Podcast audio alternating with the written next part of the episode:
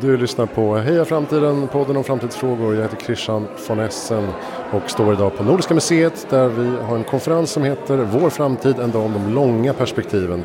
Med Nordiska museet fyller 150 år och blickar 150 år framåt och vi pratar lite om eh, hur man kan tänka kring detta. Nu står jag här med Gustav Arrhenius, välkommen hit. Tackar, tackar, trevligt att vara här.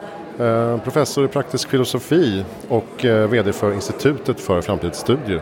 Vi har väl haft med några av dina kamrater här i podden. Karim Djevari, Pontus Strimling, Anders Ekholm. Lysande. Lite sådär. Ehm, och ni är med och arrangerar den här dagen idag, eh, Vår framtid. Kan du ge lite kontext vad vi håller på med här idag? Det är ju så att Institutet för framtidsstudier ska ju ta det långa perspektivet i forskningen. Så vi håller på med frågor som är väldigt lång tidsperspektiv. Jag brukar säga att vår slutdatum är 100 000 år från och med nu och det har att göra med det radioaktiva kärnavfallet, det är då det är ofarligt. Men vi kan också ta kortare perspektiv på kanske 10. Och nu är det så att Nordiska museet har det här fantastiska projektet med vår framtid där de har frågat folk länge, vad tror ni framtiden kommer se ut?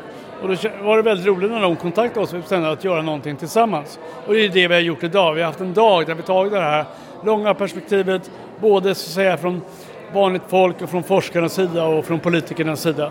Mycket roligt. Och, eh, kan du berätta lite om Institutet för framtidsstudier då, eh, för den som inte känner till det? Grundat också för 50 år sedan, firar också jubileum i år. Ehm, var kom eh, behovet ifrån? skulle du säga? Ja, det är bra att du nämnde, vi firar ju också 50 och, och Nordiska firar 150. säga. Ja, initiativet kom genom en utredning som tillsattes av Olof Palme. Det var Alva Myrdal som gjorde en utredning. Det var ju så att framtidsstudier växte upp lite grann som ett eget ämne, framförallt faktiskt inom eh, militär och försvarsforskning. Man tänkte sig att man behövde även den där för det demokratiska samhället. Och det var det som stod i den där rapporten. Man tänkte att ja, vi behöver ha forskare som tänker långt in i framtiden men som också informerar beslutsfattare. Så institutet har två uppgifter. Dels att göra den här forskningen men att informera beslutsfattare om policyrelevanta resultat och olika scenarier som man bör tänka. Både, både möjligheter och hot som vi står inför. Och detta började då 1973 då med vad som hette Sekretariatet för framtidsstudier som faktiskt satt inne på statsrådsberedningen, väldigt nära politikerna. Men eh, de, de höll ju på sin integritet när forskarna och skrev ju en del saker som kanske är lite besvärligt för politikerna att ha hela vägen där inne och man tänkte också det är bra med lite armlängds avstånd som det heter numera. Så 1985 beslutade man för att göra det till ett fristående forskningsinstitut, vilket det är idag. Och idag så är det roligt nog större än någonsin. Vi är över 100 forskare där numera. Och en framförallt grej som är att vi är tvärvetenskapliga. Det är en av de få ställen där man kan verkligen bedriva tvärvetenskaplig forskning. Där sitter det matematiker, med sociologer, med filosofer, statsvetare, eh, kriminologer, med datavetare. Det är ju jätteviktigt nu. Jag brukar säga att vi måste ju ha sån här förebyggande kriminologi när vi inför alla de här eh, nya eh, datasystemen. Vi vet att det lätt blir luckor i det. Och, och sådana saker jobbar vi med. Och du eh, kom in för några år sedan som VD eh, och eh, du driver bland annat ett forskningsprojekt nu som heter Mänsklighetens vägval. Är det liksom ett av era programområden just nu? Så här är att, att institutet har, man skriver alltid ett forskningsprogram. Och det, det forskningsprogrammet skrivs på fem eller sex år. Och jag har suttit där för länge nu, i nio år, och det är inne på mitt andra forskningsprogram som jag skrivit. Och det är det du pratar om, den här, vi försöker identifiera de viktigaste långsiktiga framtidsfrågorna. Så det där forskningsprogrammet, det, det kan jag rekommendera alla att läsa. Det är ungefär 80 sidor, men beskriver rätt väl så att säga, forskningsfronten inom eh, samhällsvetenskaperna. Vad vi, vi håller på med framförallt med samhällsvetenskaper, även om vi har naturvetare anställda, för det behöver man. De frågorna, så några exempel naturligtvis är institutioner för att hantera den här klimatkrisen, hantera det här med, med eh, den biologiska mångfalden, internationella institutioner för det, för vi vet ungefär vad vi ska göra men det är svårt att få det hela att, att göra på det sättet. Naturligtvis så forskar vi mycket om artificiell intelligens men då forskar vi om de samhälleliga konsekvenserna av försäljning krävs. Vilka jobb kommer försvinna? Eh, vilka nya resurser kommer vi behöva på grund av det här? Kan det leda till geopolitiska effekter? Är det så att med hjälp av artificiell intelligens så kan vi jobb som vi förut har outsourcat kanske kommer tillbaks till Sverige på grund av att vi kan göra med robotar nu och vi inte kunde göra förut. Det är sådana exempel. Men också idéer om det socialt hållbara samhället. Eh, vi, vi, tittar faktiskt på saker som har att göra med polarisering, med gängkriminalitet och sådana saker. Hur håller vi ihop samhället i de här nya tiderna? Så en hel radda av sådana saker. Grön tillväxt håller vi på också, det är lite mer kontroversiellt. Kan vi ha tillväxt som, som är snäll mot naturen? Typ exempel. Och alla de här frågorna behandlar vi tvärvetenskapligt, för det måste vi göra. Mm, just det. Ni pratade på scen här tidigare om eh, politikens roll och ungas roll och eh, vill man ens ge sig in i politiken, hur kan man påverka och så vidare. Och eh, du nämnde i förbifarten att man kanske, och som du sa nu också, att man kanske ser framför sig eh, globala samarbetsformer likt WHO där medlemmarna jobbar för eh, klimatneutralitet på ett sätt som de andra som inte är med förlorar fördelarna så att säga. Mm, precis, det straff, ja. um, är, är det sånt som ni tar fram i det här forskningsprogrammet också? Absolut, för där tycker jag forskarna har en viktig roll. Att vi måste ge beslutsfattare och politiker olika möjligheter. Hur ska man kunna göra det här på ett bra sätt? Så en sak vi forskar om är det här just vad man kallar för en slags klimatklubb. Det är ungefär som World Trade Organization. Man har ett antal stater som sluts samman, ger varandra fördelar, till exempel handelsfördelar, mot att man också drar ner utsläppen av växthusgaser. Och så straffar man de som är utanför, till exempel med handelstullar och liknande. Så att det blir lockande för alla att vara med och gå med på det här. Och det är för att få lite mer action så att säga, få ett press att vi inte bara kan göra det här genom frivillighet. Vi måste ha ett system där det liksom trycker på. För man har ju det här problemet att för varje land, speciellt små länder som Sverige och andra, så ja, det gör ju inte så här jättestor skillnad vad de gör, men, vi måste få, men om alla gör så så går det åt peppan. vi måste få folk att vara med, framförallt de stora utsläpparna. Ja, just det. Du, du sa, jag sa WHO, det eh, var fel, det var WTO du, du nämnde. Just det. World Health Organization är ett annat bra exempel. Så att säga. Men, men de har inte samma mekanism. De har inte en mekanism för att straffa de som inte är med i klubben.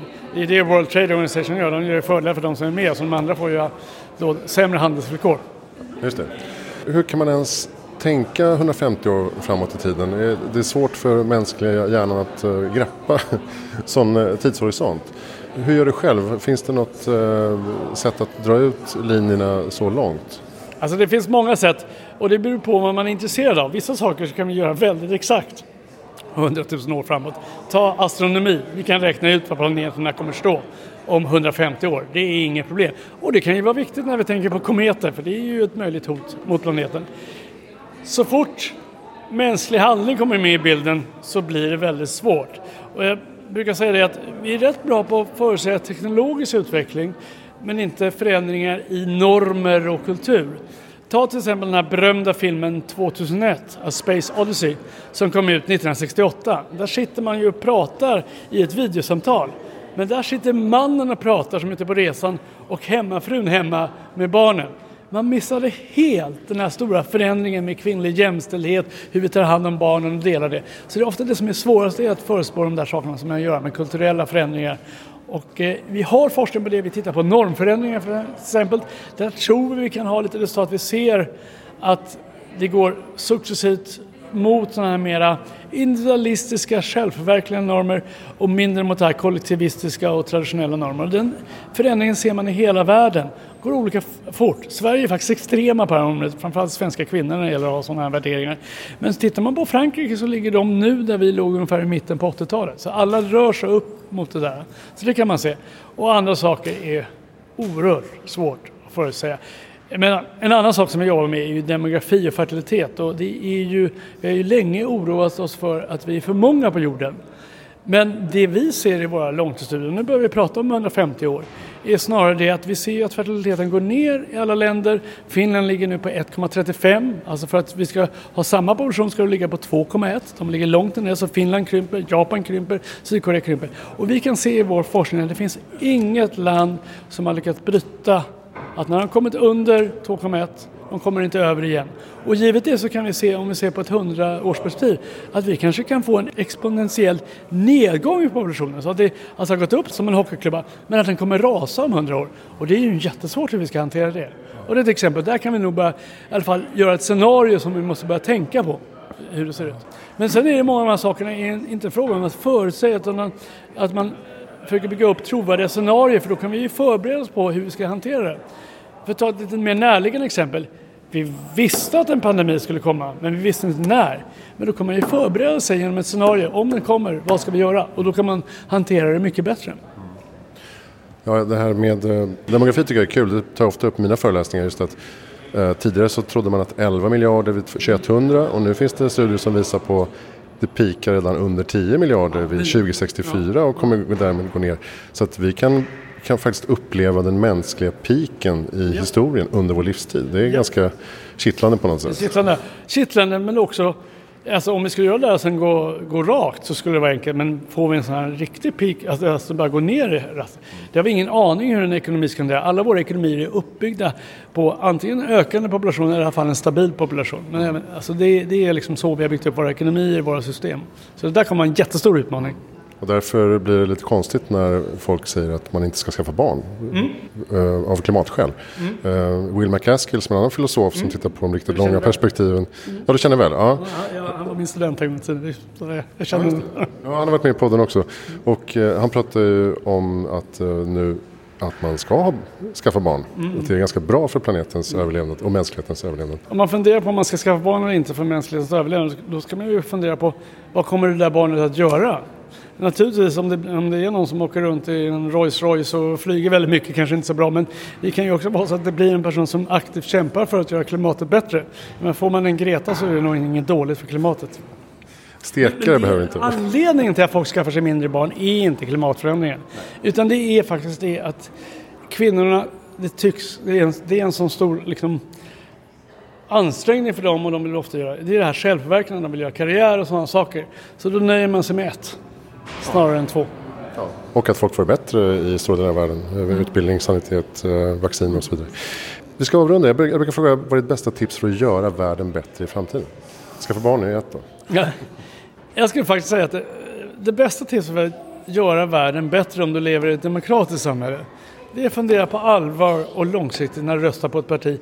Vilket parti driver de bästa linjerna framåt långsiktigt? Inte bara tänka på elpriset. Och att påverka det parti du gillar och kanske engagera dig det. Det har stora effekter. Jättebra. Tack snälla Gustav Arrhenius från Institutet för framtidsstudier för att du kom med Heja Framtiden. Jättekul, tack för att vara här. Vår framtid, en dag med de långa perspektiven, firar vi här på Nordiska museet idag i samarbete med Institutet för framtidsstudier. Och eh, lite i samarbete med Heja Framtiden, för jag står här och poddar. IFFS.se där kan man läsa ja. mer om allt som institutet gör och eh, aktuell forskning. Eh, Hejaframtiden.se för all information om mina projekt, den här podden och eh, böcker, nyhetsbrev och annat. Jag heter Christian von Essen. Tack snälla för att du lyssnade.